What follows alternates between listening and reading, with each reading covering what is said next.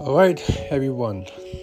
So, I was just wondering about something that I was reflecting on early in my life.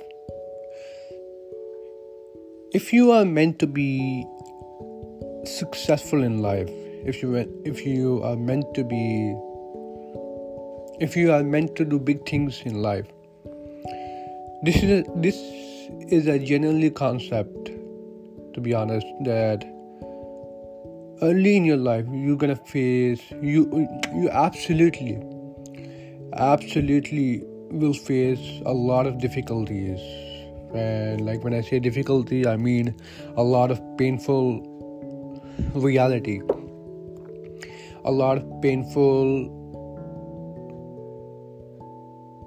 experiences. And um, and of course uh, you will experience depression anxiety and i mean like life is really tough uh, for the person who are meant to do big, big thing. And in and uh, in rare cases in extremely rare cases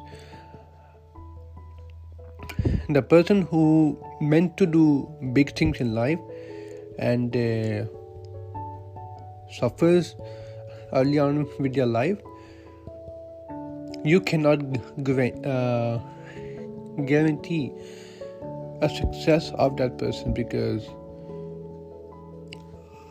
I'm not writing a person destiny that how long that person is gonna live or how long am I gonna live. So so that is the concept I just want to reflect on and hope you guys enjoyed.